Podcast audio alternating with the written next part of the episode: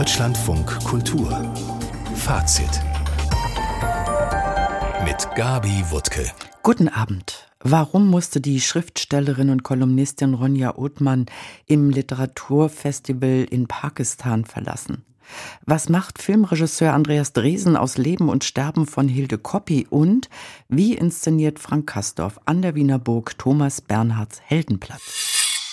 Weitet die Strike Germany Kampagne sich aus?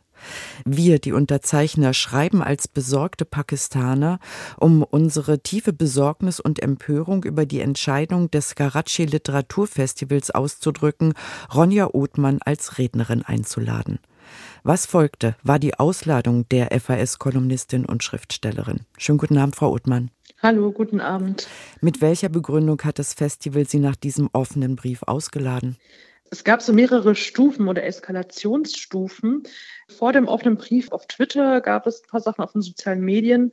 Dann wurde das Festival auch von einer großen englischsprachigen Medienhaus in Pakistan angefragt. Und die Begründung dann, die Veranstaltung abzusagen. Ich hatte verschiedene Veranstaltungen. Einmal Gedichte lesen, einmal soll es um Roman gehen. Sicherheitsgründe wurde dann gesagt. Allerdings hat eine Moderatorin, also ich sollte aus dem Roman lesen und wir sollten darüber sprechen, hatte auch abgesagt, weil sie nicht mit mir in Verbindung gebracht werden will. Warum? Also, die Begründung war, dass ich aus den sozialen Medien öffentliche Statements gegeben habe in Unterstützung für Israel. Das war ihre Begründung. Und sie will nicht mit einer Zionistin auf einem Panel sein. Wie haben Sie darauf reagiert? Ähm, ich habe darauf wie haben Sie sich gefühlt, muss ich wahrscheinlich fragen. Genau, wie habe ich mich gefühlt? Also diese Mail ging nicht an mich, sondern an das Festival und wurde dann an mich weitergeleitet. Also mit mir persönlich hat ja niemand gesprochen eigentlich. Erst als dann schon alles abgesagt war wegen Sicherheitsgründen und der Flug schon gebucht war, um wieder zurückzukommen, dann hatte ich noch ein Gespräch mit der Festivalleitung. Können Sie sich denn erklären, woher diese Absage der Moderatorin und der offene Brief kommt, worauf das fußt? Ich bin auch immer noch so ein bisschen an dem Punkt, an dem ich versuche, die verschiedenen Puzzlestücke zusammenzusetzen, was da eigentlich passiert ist, weil als ich nach Karachi geflogen bin, bevor ich ins Flugzeug gestiegen bin, war noch gar nichts. Und die ersten Sachen habe ich gesehen, als ich angekommen bin. Und die Moderatorin ist eine Professorin aus UK, University of York, die viel zu der Region, auch Pakistan, auch arbeitet. Also ich habe mich gewundert, weil auch in einem offenen Brief ist ja sehr detailliert auf verschiedene Sachen in Deutschland oder verschiedene Kolumnen von mir oder teilweise auch Dinge auch einfach falsch, die nicht stimmen, wo dann jetzt in dem offenen Brief Dinge standen, die ich nicht so gesagt habe. Also es muss wahrscheinlich so ist meine Vermutung, schon irgendwie aus Europa erstmal oder aus Deutschland darüber geschwappt sein. Weil Sie zum Beispiel in der FAS geschrieben haben, Kern aller islamistischen Bewegungen sei der Antisemitismus? Genau, genau, genau. Also ich glaube auch ehrlich gesagt, dass es wahrscheinlich aus Deutschland kommen muss, dass irgendwer das an die pakistanischen Kolleginnen geschickt haben muss. Ich meine, die Texte sind auf Deutsch in der FAZ, oft auch hinter einer Paywall. Das wird jetzt nicht von englischsprachigen, also Leserinnen gelesen, weil die auch auf Deutsch sind. So. Ja. Sie waren vor Ihrem Rückflug auch noch im Goethe-Institut. Wie hat man da auf dieses Verhalten reagiert? Ja, ich glaube, dass man sehr erschrocken, also so habe ich es wahrgenommen, dass man sehr erschrocken ist, aber auch nicht so recht wusste. Also am Anfang, als diese Claire Chambers, also diese Moderatorin, diese Mail, als wir, als wir die gelesen haben, da war noch der Gedanke, man könnte ja vielleicht einfach jemand anders anfragen, der die Moderation machen könnte. Oder man könnte diese Lesung trotzdem stattfinden lassen, aber halt dann ohne sie. Aber es waren ja ein paar Stunden nur. Ich war ja auch nicht so lange in Pakistan. Ich bin ja ziemlich schnell wieder raus stellte sich halt heraus, dass es nicht möglich ist, also wegen der Sicherheitslage.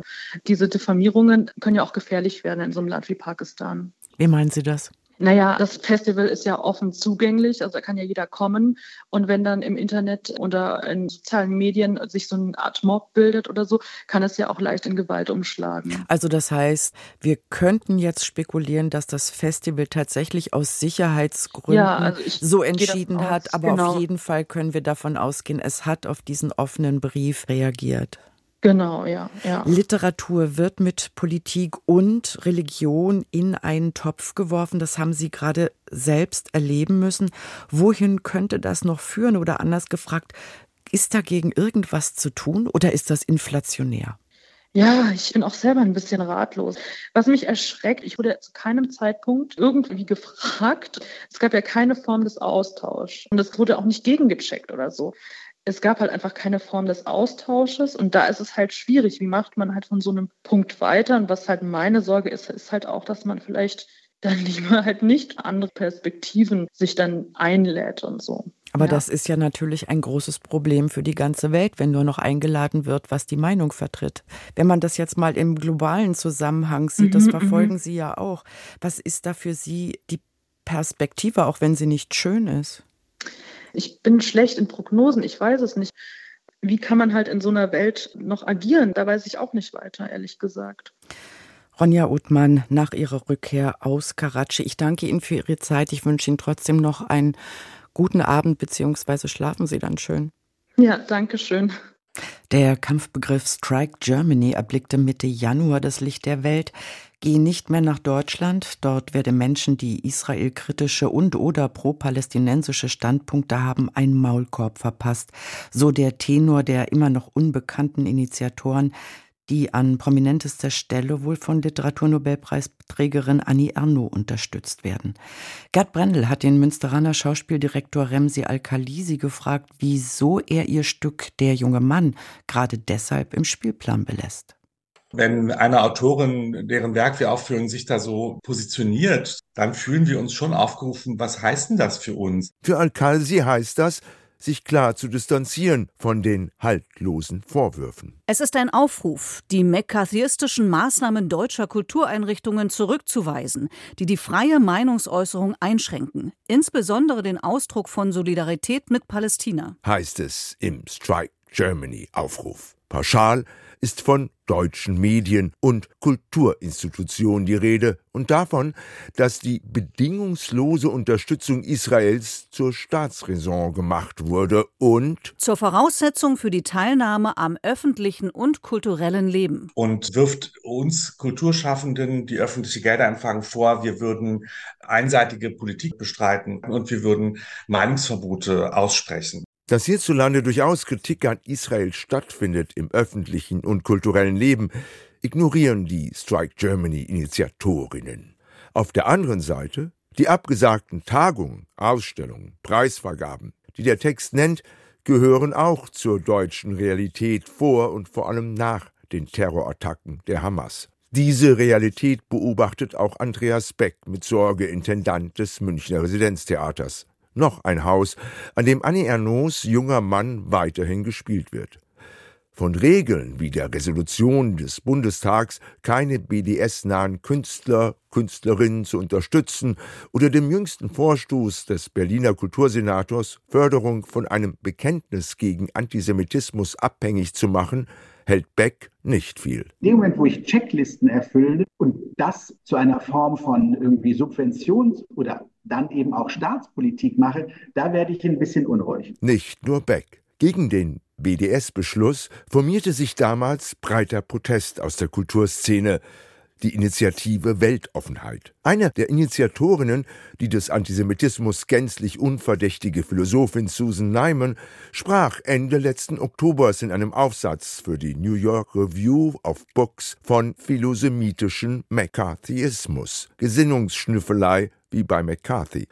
McCarthyismus beklagen auch die Strike Germany Autorinnen. Allerdings stellen sie dann die falsche Behauptung auf. Deutsche Institutionen haben den Beschluss ohne Widerspruch akzeptiert. Zurück zur Stellungnahme des Theaters Münster. Enttäuscht ist Al-Khalsi von Ernauds Unterstützung vor allem deswegen, weil Strike Germany die deutsche Erinnerungskultur als repressives Dogma brandmarkt. Natürlich ist das Thema Antisemitismus in Deutschland nochmal ein anderes als woanders. Wenn es um Israel geht und möglichen Antisemitismus, müssen wir uns nochmal befragen, mit wem wir uns da zusammentun und mit wem nicht. Sagt der Schauspieldirektor. Andreas Beck formuliert es so. Es gibt auch deutsche Identitätspolitik. Die grauenerregende, grauenhafte Geschichte der Holocaust ist auch in unserer Matrix eingeschrieben. Der erfordert eine wirklich radikale Verantwortung, nicht nur für das jüdische Leben in Deutschland, sondern weltweit.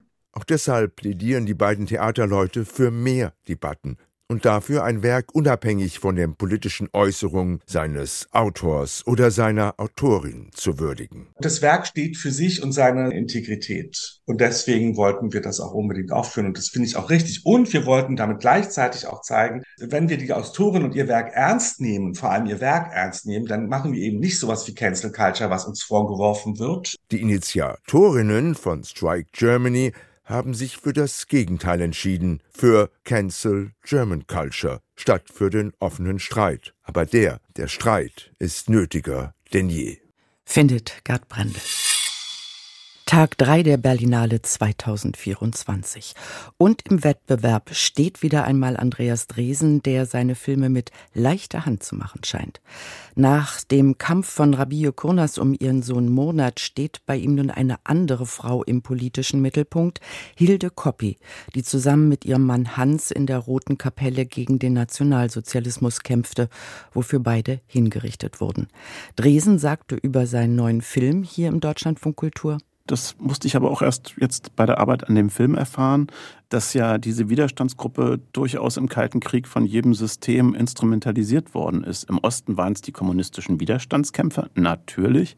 Im Westen waren es aber die Vaterlandsverräter. Und die NS-Urteile gegen die sogenannte Rote Kapelle wurden vom Deutschen Bundestag erst 2009, das muss man sich mal vorstellen, überhaupt aufgehoben.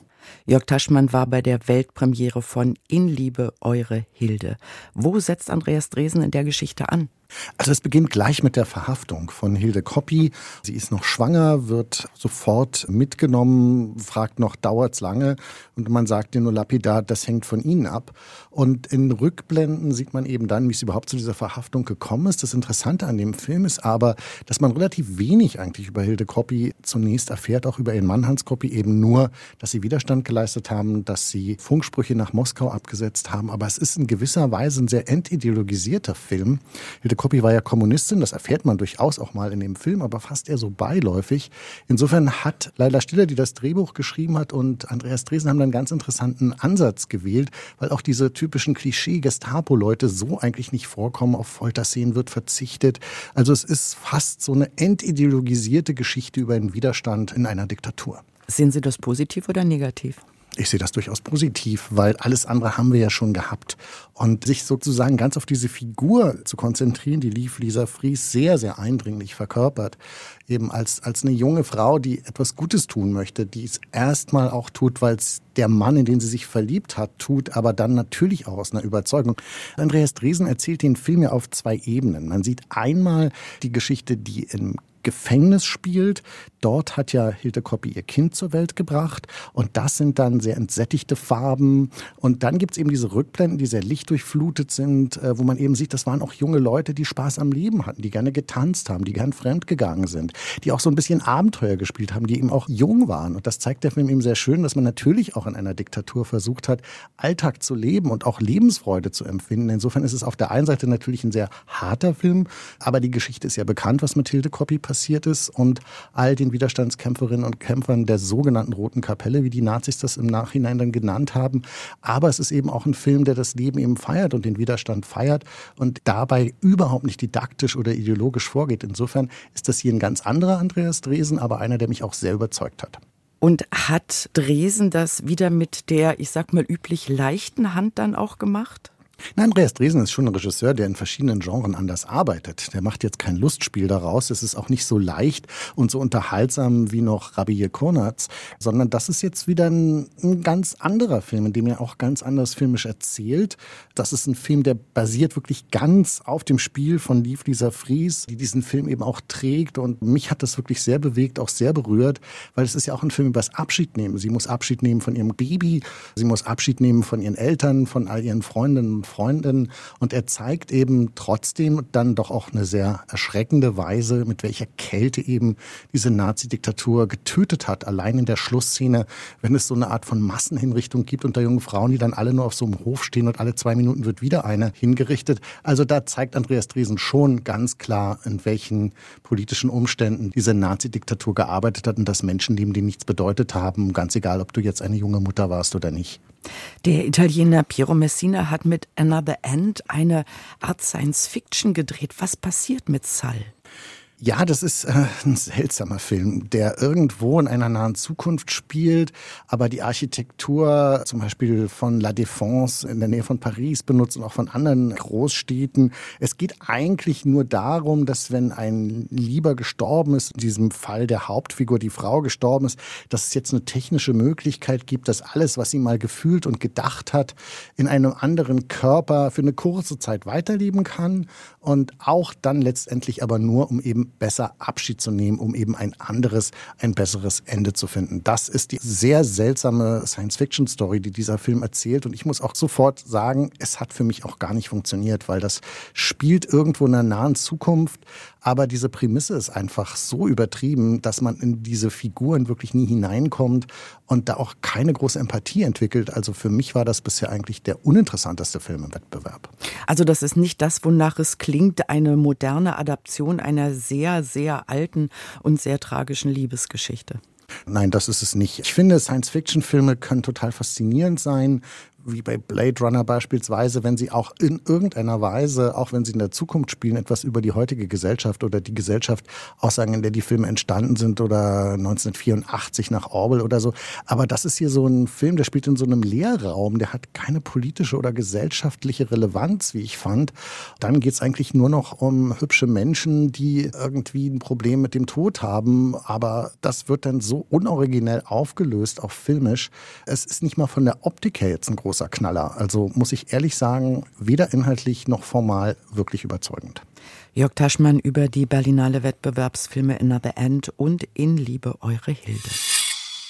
Die Documenta 15 hat vor zwei Jahren für viel Wirbel gesorgt, dass auch die 14. Ausgabe der Weltkunstschau von Kurator Adam Cimcik mit ihren Standorten Kassel und Athen ein Aufreger war. Daran erinnert der griechische Filmemacher Dimitris Artidirides in einer zweigeteilten Dokumentation auf der Berlinale, die insgesamt 14 Stunden lang ist. Simone Reber hat sie gesehen. Was ist das für ein Kinoerlebnis? Ja, das ist überraschend kurzweilig und überhaupt nicht anstrengend, diese 840 Minuten äh, langen Dokumentarfilm zu sehen. Das liegt zum einen an der Dramaturgie. Also der Regisseur öffnet seinen Film mit den ersten vernichtenden verschiedenen Reaktionen auf die Ausstellung. Im Off hört man Deutschlandfunk Kultur. Die Kollegin ist not amused. Und Adam Cimcik, der Kurator, reagiert sehr verschlossen, schweigsam, schroff. Und jetzt will man natürlich wissen, was da eigentlich passiert ist. Und aus dieser Perspektive blickt der Film zurück auf vier Jahre Vorbereitungszeit. Und man kann so beobachten, wie die Ausstellung langsam wächst, aber auch wie die Probleme zunehmen. Und Dimitris äh, Atheridis bleibt direkt an Adam Cimcik ran.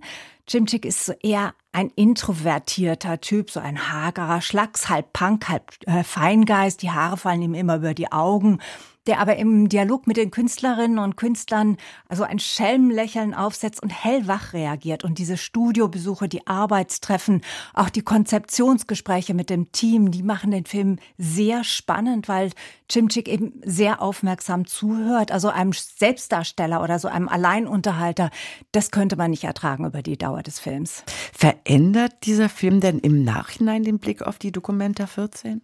Die Documenta 14 wirkte ja von außen ziemlich verzettelt, verfranst, kleinteilig, labyrinthisch und man versteht im Nachhinein, wie das kommen konnte. Also Adam Cimcik ist so ein Verweigerer. Er definiert in dem Film sein Konzept über das, was er nicht will. Er will eben nicht das Bild schaffen für die Krise, die Sparmaßnahmen in Griechenland, die damals gerade gegriffen haben, die Geflüchteten nach den geplatzten Hoffnungen des arabischen Frühlings. Aber schon die Entscheidung, nach Athen zu gehen, stellt sich eigentlich im Film schon bald als Fehler heraus. Also die dortige Direktorin des Museums für zeitgenössische Kunst, das geschlossen ist zu der Zeit und Timcik will ja diesen Austausch und auch das Museum wieder öffnen, hat eigentlich gar kein Interesse an der Dokumente. Also sie sagt der De Delegation, im Bus, als sie schon abfahren, einmal guten Tag und auf Wiedersehen und äh, bietet als Raum für die Künstlerinnen und Künstler den Keller ohne Tageslicht an. In den späteren Verhandlungen ist es unendlich mühselig, sehr unprofessionell, sehr unkollegial. Sie steht auf dem Standpunkt, ihr Museum ist für die Ewigkeit und die Dokumenta ist ja nur für, für 100 Tage. Und der, außerdem verwendet der Kurator sehr, sehr viel Energie in die Idee, die Sammlung von Cornelius Gurlitt zu zeigen. Das ging damals durch die Presse, der Sohn des Kunsthändlers Hildebrand Gurlitt, bei dem Raubkunst vermutet wurde. Aber das war, da war ein Gerichtsverfahren in der Schwebe. Es war gar nicht klar, ähm, wo das, äh, ob das Testament von äh, äh Cornelius Gurlitt gültig ist. Und die Provenienz der Werke war ja noch gar nicht aufgearbeitet. Und trotzdem versucht dann Schimczyk eben immer wieder einen Ausstellungsort zu finden. Also man kann schon früh im Film erkennen, dass verschiedene Weichenstellungen eben doch eher in eine Sackgasse führen. Ich muss jetzt mal zwischenfragen, was bedeutet der Titel Exerc on Documenta 14? Exerg nennt, nennt Adam Schimschik im Katalog der Dokumenta 14 seine Widmung an das Publikum. Also sie steht vor der Liste noch, vor der Liste der Sponsoren und das ist ihm sehr wichtig. Und da heißt es, die Dokumenta 14 gehört niemandem im Besonderen. Ihre Teilhaberinnen sind ihre Besucherinnen und die Künstlerinnen. Und Exerg, das Wort kommt eigentlich aus der Münzprägung, bezeichnet den Abschnitt, auf den dann das Datum und der Ort gestanzt wird wird.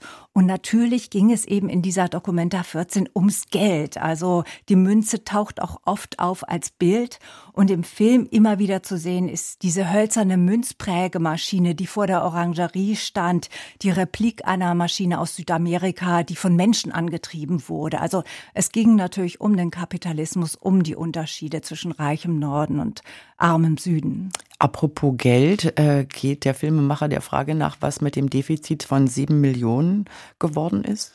Ja, und da wird's natürlich ganz spannend. Also die Diskussion um das Budget, die zieht sich eigentlich schon nach dem ersten Drittel des Films durch alle Teambesprechungen. Also die Diskussion, kann man dann äh, Sponsoren an Bord holen? Das Team möchte das lieber nicht. Muss man die Zahl der Künstlerinnen und Künstler begrenzen? Aber die Sitzungen enden eben am Anfang noch nicht mit klaren Entscheidungen. Und diese Doppelausstellung ist teuer, vor allem aber ist teuer, dass ganz viele Werke der Dokumenta produziert werden. Nämlich einmal äußert sich ein Kurator auch ganz äh, ärgerlich, weil er sagt, diese Ausstellung ist überproduziert. Und dahinter steht der äh, Wunsch der Dokumenta, die Ausstellung aus dem Kunstmarkt rauszuhalten, also nicht, sie nicht als Preissteigerungsmaschine äh, für Galerien zu entfremden. Aber in der zweiten Hälfte des Films werden dann die Diskussionen, ob das Budget zu halten ist, immer härter und im Programm wird dann eben doch immer mehr gestrichen und irgendwann mal kommt es spitz auf Knopf und da fiebert man dann aber als Zuschauerin mit den Machern mit, dass sich das doch realisieren lässt.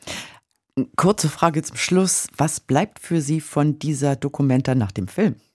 Es bleibt das Gefühl, was für ein Riesendampfer diese Ausstellung ist, um die in, in, auch in, anzuschieben, in, in Bewegung zu bekommen, mit welchem hohen persönlichen Risiko auch Kurator oder Kuratorin äh, da reingehen und ihre Reputation verlieren können. Adam Schimschik und Annette Kuhlenkampf, die damalige Geschäftsführerin, die saßen in der Vorstellung. Das war sicher nicht immer angenehm. Aber man muss sagen, Vielleicht ist die Ausstellung gescheitert, aber es bleibt doch der Film und es ist zu wünschen, dass der irgendwann mal auf eine Streaming-Plattform findet, sodass man den auch zu Hause anschauen kann. Simone Reber über den Dokumentationsmarathon Exert on Documenta 14 des griechischen Filmemachers Dimitris Athiridis, gezeigt auf der Berlinale. Weiter geht's mit Christian Riedel. Die Dirigentin Jura Young wird ab der nächsten Saison als neue erste Kapellmeisterin der Oper Leipzig starten. Derzeit ist sie noch am Staatstheater Karlsruhe engagiert. Das Dirigieren lernte die gebürtige Südkoreanerin an der Hochschule für Musik Detmold und der Hochschule für Musik und Theater in München.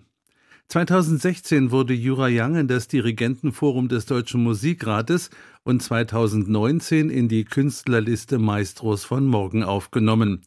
In ihrer Karriere arbeitete sie bereits an den Theatern in Kiel und Aachen und gastierte unter anderem in Linz und Dortmund sowie an der Semperoper Dresden. Die CD-Box 475 Jahre Staatskapelle Dresden 100 Jahre Tonaufnahmen hat den Preis der deutschen Schallplattenkritik erhalten. Auf insgesamt zehn CDs sind Einspielungen unter Generalmusikdirektor Fritz Busch ebenso zu hören wie Aufnahmen unter der Leitung von Richard Strauss, Herbert Blomstedt sowie dem aktuellen Chefdirigenten Christian Thielemann. Die Tondokumente würden sowohl die Entwicklung der Orchesterarbeit als auch die Modernisierung der Aufnahmetechnik widerspiegeln, teilte die Jury mit.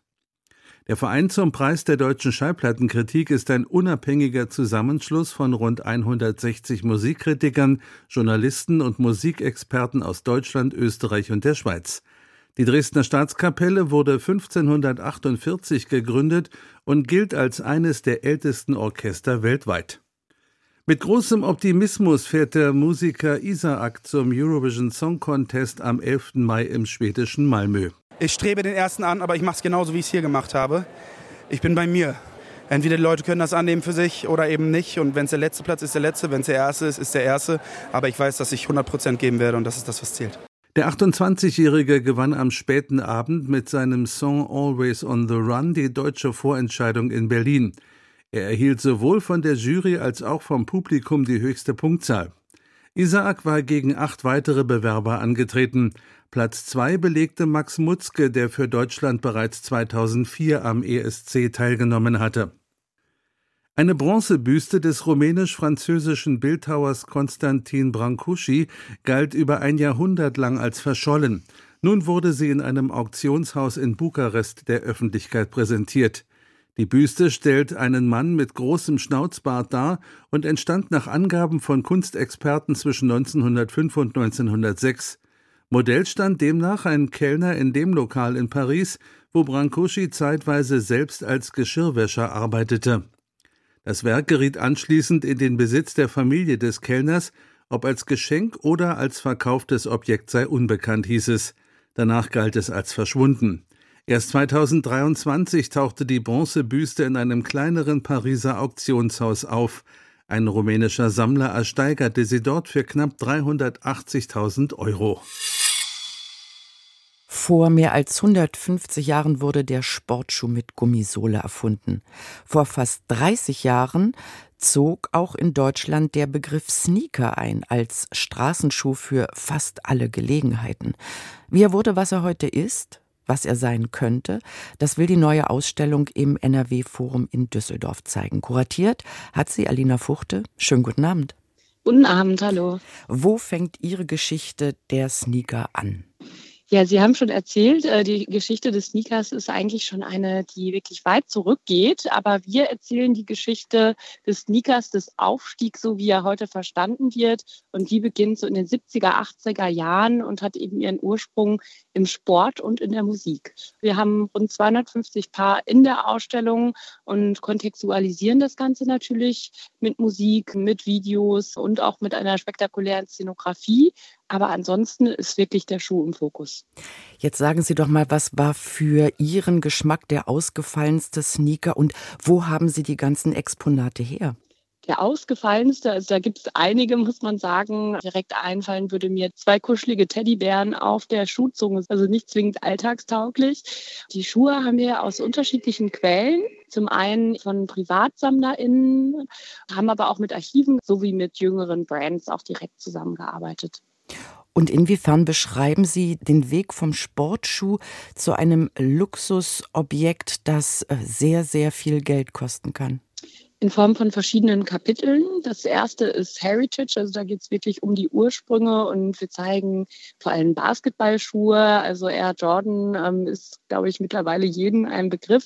Und da haben wir wirklich den Air Jordan 1 auch in allen 20 Farbvariationen von 1985, was schon eine Seltenheit ist. Und aber auch eben die Schuhe, die die Breaker und MCs auf den Hip-Hop-Partys getragen haben.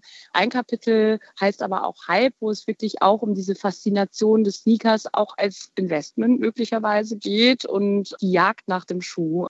Die Jagd nach dem Schuh heißt das, es gehört zu Ihrem Konzept, dass Sie auch aufklären wollen oder geht es um die Beschreibung der Karriere eines Schuhs? Man kann, denke ich, bei uns auf jeden Fall was dazulernen. Zum Beispiel im Kapitel Hype haben wir Begriffe wie Deadstock, das bedeutet umgetragen, oder Raffle, das ist eine Verlosung, wo man keinen Schuh gewinnen kann, sondern die Möglichkeit, ihn zu kaufen, was für viele tatsächlich schon ein Hauptgewinn ist. Nun werden ja sehr viele der Sneaker unter sehr unwürdigen und schlecht bezahlten Bedingungen produziert. Ist das auch Teil Ihrer Konzeption? Ja, wir haben auch ein Kapitel mit den Ansätzen im Bereich Nachhaltigkeit. Man muss natürlich sagen, die Sneaker-Kultur oder die Modebranche allgemein sind per se nicht gerade nachhaltig, aber Es gibt große wie kleine Marken, die da verschiedene Wege versuchen, abbaubare Materialien oder Möglichkeiten, dass der Schuh möglichst lang am Fuß bleiben kann, wie eben Reparatur, äh, Recycling etc. Aber auch Unternehmen, die tatsächlich ihre Technologien Open Source stellen, die nachhaltigen, so dass alle das mitnutzen können für eben eine gemeinsame nachhaltige Sneaker-Zukunft. Das heißt, Sie blicken lieber frohgemut und optimistisch in die Zukunft als in die, wie ich schon sagte, teilweise schlechte Gegenwart. Sowohl als auch kann man sagen, also wir haben eben auch viele Wand- und Objekttexte, wo wir das Ganze eben auch kontextualisieren und sprechen da eben auch über die Zahlen. Die wollen wir gar nicht verstecken, aber ich denke schon, dass es durchaus ein langer Weg ist da. Was ich mit Erstaunen gelesen habe, war, dass ein Workshop im März, bei dem Teilnehmer ihre Sneaker farblich mit Mustern designen können, jetzt schon ausgebucht ist. Und ich habe mich gefragt, brauchen junge Leute zum Anmalen ihrer Sneaker heute eine Anleitung? Können die sich nicht einfach hinsetzen und mal drauf losmalen, wenn sie ihre Sneaker individuell gestalten wollen? Können sie natürlich auch. Also das machen, denke ich, auch viele. Ähm, wir waren natürlich auch sehr erfreut. Ja, es ist spannend, also einfach dieses Do-it-yourself und sich individuell da auszudrücken. Ähm, bei der Schuh von der Silhouette ist ja immer sehr ähnlich. Das sieht man auch in der Ausstellung. Und umso spannender ist es dann eben, den mit kleinen Details ähm, zu verändern und zu pimpen sozusagen, zu customizen. Und das ist dann eben auch bei uns möglich. Da gibt es schon auch bestimmte Techniken und Materialien, die man vielleicht nicht so zu Hause rumliegen hat. Sagt Alina Fuchte, sie hat im NRW-Forum in Düsseldorf die Sneaker-Ausstellung kuratiert präsentiert, die bis zum 26. Mai zu sehen ist. Ich wünsche Ihnen noch einen feinen Restabend. Vielen Dank, gleichfalls. Aufwachen, bevor es wieder dunkel wird, so hat Martin Kuschel seine letzte Spielzeit als Intendant des Wiener Burgtheaters überschrieben. In Sorge um die Demokratie hat er Frank Kastorf geholt, um den Heldenplatz von Thomas Bernhard zu inszenieren, 35 Jahre nachdem Klaus Peimann am selben Ort für diese Auftragsarbeit zum 50. Bedenkjahr des Anschlusses von Österreich an Nazi-Deutschland von der konservativen Presse als Besudler beschimpft worden war. Was macht Frank Kastorf aus der Geschichte von Josef Schuster, der 1938 aus Österreich ins Exil fliehen musste und sich 1988 in Wien verzweifelt in den Tod auf dem Heldenplatz stürzt? Marie!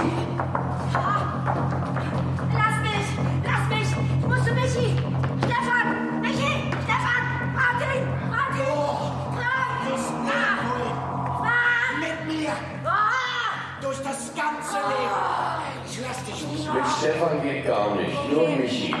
Nie wieder. Ich liebe dich. Ja, Franz. So klingt's am Ende und so der Anfang. Buh! Buh! Buh! Der Heldenplatz von Thomas Bernhard, inszeniert von Frank Kastorf im Wiener Burgtheater, heute Abend gesehen von Martin Pesel. Die Spannung bei mir ist ziemlich groß. Hat Kastorf Stück und Skandal miteinander verwoben? Nein, das kann man nicht behaupten. Wir in Wien finden diesen Skandal ja mittlerweile interessanter als das Stück selbst, weil wir in einer gewissen Nostalgie dieser Zeit nachtrauern, als am Theater noch so richtig was los war. Kastorf macht eine große Anspielung darauf. Das Bühnenbild von Alexander Denic ist wie so oft eine Drehbühne mit mehreren Räumen und Gerüsten und auf einem dieser Gerüste prangt, die längste Zeit nur von hinten zu lesen, in großen Lettern der Schriftzug Umbringen sollte man ihnen. Also zu Hochdeutsch umbringen sollte man sie. Und das ist natürlich eine der zahllosen ähnlich lautenden Zuschriften, die Bernhard und Peimann damals bekommen haben. Eine kleinere Anspielung haben wir gerade gehört. Marcel Heupermann kommt zu Beginn auf die Bühne und äh, ruft erstmal laut mehrmals Buh, quasi ironisch die eigene Veranstaltung sabotierend. Aber ansonsten muss ich sagen, fast leider gibt es diesmal keinen Skandal, keine Schubkarre Mist vor dem Haus und auch auf der Bühne wird nicht darauf angespielt. Ich weiß, auch diese Inszenierung von Kastorf war keine kurze. Sagen Sie uns, was hat er gemacht? Naja, Also äh, er hat nicht, wie man vielleicht erwarten würde, äh, Gegenwartsbezüge gemacht, gerade aufgrund äh, dieses Spielzeitmottos Aufwachen, bevor es wieder finster wird. Wenn überhaupt, äh, hat er das Stück noch weiter in die Vergangenheit getragen, nämlich in die Zeit, an die Heldenplatz damals äh, erinnert hat, die Zeit des aufkeimenden Faschismus in Europa. Kastorf baut ja gerne Fremdtexte in seine Inszenierungen ein. In diesem Fall wirkt es eigentlich eher so, als würde er Heldenplatz in ein Konvolut an Fremdtexten einbauen. Da gibt es äh, jiddische Lieder zu hören und Erzählungen aus dieser Zeit, hauptsächlich von amerikanischen Autoren, äh, beispielsweise einen Reisebericht des jungen John F. Kennedy, der 1937 in München war und von Hitler zumindest fasziniert. Äh, sehr viel Text stammt von dem US-Autor Thomas Wolfe aus Texten wie Nur die Toten kennen Brooklyn und Tod der stolze Bruder. In denen geht es um New York und nicht um Österreich. Aber Kastorf hat sich viel mit diesem Autor beschäftigt, den wohl auch Bernhard sehr schätzte und hat äh, festgestellt, dass er ein ambivalentes Verhältnis zum Nationalsozialismus hatte. Also das sind die großen Themen des Abends Amerika und Judentum, Antisemitismus, historisch betrachtet ohne offensive aktuelle Bezüge. Aber was bleibt denn was, dann noch äh, vom Heldenplatz, ja? Ja, es wird äh, immerhin gebügelt, das ist Heldenplatz. Es werden Hemden zusammengelegt, vor allem in der ersten Hälfte. Aber äh, es werden auch Kartoffeln geschält, gibt natürlich wieder sehr viel Video. Also zum Beispiel ist eine New Yorker U-Bahn-Station aufgebaut und wenn man dann auf die Unterbühne geht, gibt es da einen U-Bahn-Waggon. Dort wird ein Live-Film gedreht zu einer Prosa-Erzählung. Landschaften ziehen vorüber. Es ist alles sehr kunstvoll gemacht und technisch auf hohem Niveau umgesetzt. Nach einem recht zackigen Beginn und einem insgesamt für mich überraschend unterhaltsamen ersten Teil vor der Pause wird der zweite dann sehr elegisch und melancholisch. Inwiefern? Naja, äh, es sind dann eben vor allem diese Thomas Wolfe-Texte zu hören, Erzählungen von einer Zugreise, äh, Bilder des Todes in New York. Das Ganze ist unterlegt von äh, William Minkes Soundtrack. Das, äh, das ist durchaus stimmungsvoll, ein bisschen sogar äh, mit Pathos verbunden, immer die Texte mit einem großen Druck, einer Dringlichkeit vorgebracht. Ähm, man äh, gerät so ein bisschen äh, in eine Traurigkeit hinein, aber natürlich hat das Ganze auch etwas äh, Ermüdendes. Aber immerhin hat Kastorf ein äh, tolles Ensemble gestellt bekommen, das aus lauter großen Stimmen besteht, die dieses Pathos auch gut rüberbringen können. Marcel Heupermann, Franz Petzold, Birgit Mienichmeier, das sind Kapazunder, die exzellent deklamieren können. Also äh, Petzold rezitiert einmal minutenlang, Wolf von einem Bein aufs andere wankend, sonst mit starrem Körper, aber eben trotzdem packend. Mir ist allerdings aufgefallen, dass äh, Petzold und Heupermann, die beiden Deutschen im Ensemble, glaube ich, keine einzige Zeile Bernhard sprechen. Das überlass, überlässt Kastorf den übrigen Vieren, den Ösis in der Runde und vor allem den drei Damen, Inge Mo, Birgit Minichmeier und Marie-Louise Stockinger. Und die lassen dann auch stärker die österreichische Färbung erkennen, als sie es normalerweise auf der Burgbühne tun. Und wenn dann mal Heldenplatz tatsächlich äh, auf der Bühne erklingt, dann wird es auch so ein bisschen kabarettistisch, so wie man Bernhard heute normal normalerweise rezipiert. Ganz fantastisch Birgit Mienichmeier im ersten Teil als Robert Schuster, der Bruder des Verstorbenen, äh, die die Zeilen über die sechseinhalb Millionen Debile, die einen Regisseur suchen, das war ja ein großer Stein des Anstoßes 1988, in einem sehr engen Ganzkörperverband sagt, in dem sie sich kaum bewegen kann. Also in der ersten Hälfte, lang ist es her, gab es sogar was zu lachen. Aber so richtig gefallen hat es Ihnen nicht. Und die Frage ist, kann denn Martin Kuja mit dieser Inszenierung zufrieden sein? Also wenn er sehr streng nach seinem Spielzeitmotto geht, dann nicht. Also dann muss ich sagen, hat Frank Kastorf doch wirklich vieles verschenkt, einfach weil er nicht zu offensichtlich und zu naheliegend sein wollte. Denn 1988 wurde das Stück ja bereits geschrieben mit dieser Grundaussage, eigentlich ist der Nationalsozialismus unter der Oberfläche schon längst wieder da. Und das ist natürlich genau das, was in der heutigen Zeit äh, ebenfalls eine Gefahr ist und ebenfalls erzählt werden könnte. Und das tut Kastorf halt explizit nicht. Er scheint sich für Österreich nicht besonders zu interessieren, sondern für das historische Amerika. Und es geht natürlich um Faschismus. Äh, thematisch sind äh, Bezüge da, aber sie sind doch sehr lose und etwas beliebig. Theaterkritiker Martin Pesel über die Premiere von Thomas Bernhards Heldenplatz in der Regie von Frank Kastorf. Die nächsten Vorstellungen am Wiener Burgtheater am kommenden Dienstag und Samstag. Klaus Bukatzki schaut jetzt zurück in die Zeitungsfeuilletons der Woche. Fasten heißt Rasten. So läutete Christ und Welt, die Beilage der Wochenzeitung Die Zeit, die 40 Tage bis Ostern ein. Wir können die Fastenzeit zum Anlass nehmen, in Ruhe und Stille nachzuschauen, was kostbar ist, ermunterten uns harmonisch ökumenisch der katholische Mönch Anselm Grün und der evangelische Pfarrer Günther Hensel. Dann können wir herausfinden, was das Wesentliche ist und was in diesem Jahr noch an ganz Wichtigem auf uns zukommt. Vier Milliarden Menschen in 64 Ländern wählen 2024 neue Regierungschefs oder Parlamente. Fast die Hälfte der Weltbevölkerung steht in der Frankfurter Allgemeinen Sonntagszeitung. Die Europawahl im Juni wird eine paradoxe Wahl sein, lasen wir in der Tageszeitung Die Welt.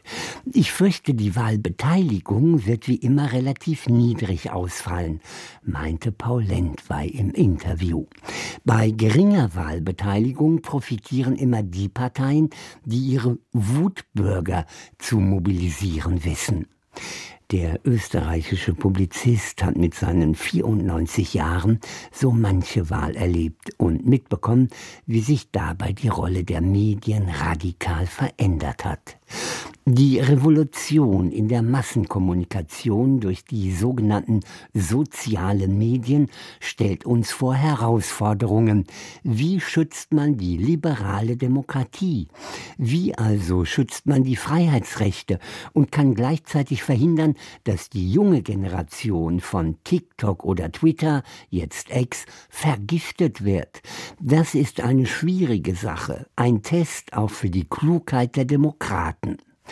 Dann testen wir jetzt doch mal das Videoportal TikTok, das sich vor allem bei jungen Menschen so großer Beliebtheit erfreut und ihr Weltbild prägt.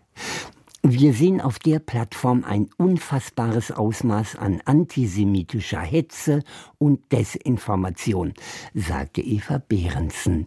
Es ist eine Gefahr für die Demokratie, wenn wir dieses relevante Medium Islamisten und Rechtsextremisten überlassen, warnte die Politikwissenschaftlerin im Interview mit der Frankfurter Allgemeinen Zeitung.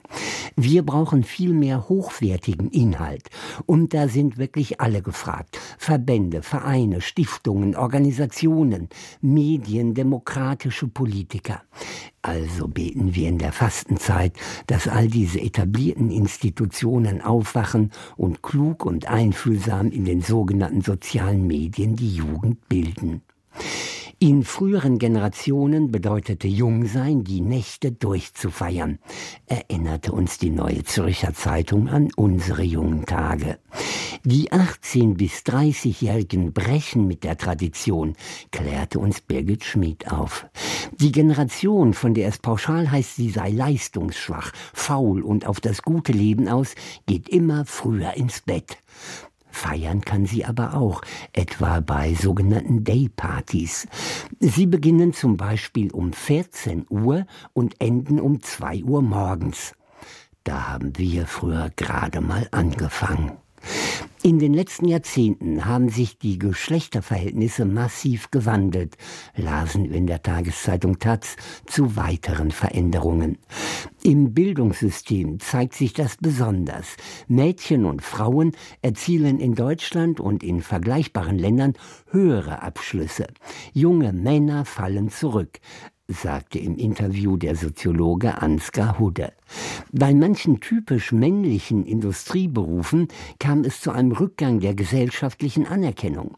Insbesondere die sozioökonomisch weniger privilegierten und nicht akademisch gebildeten Männer können sich dann abgewertet fühlen.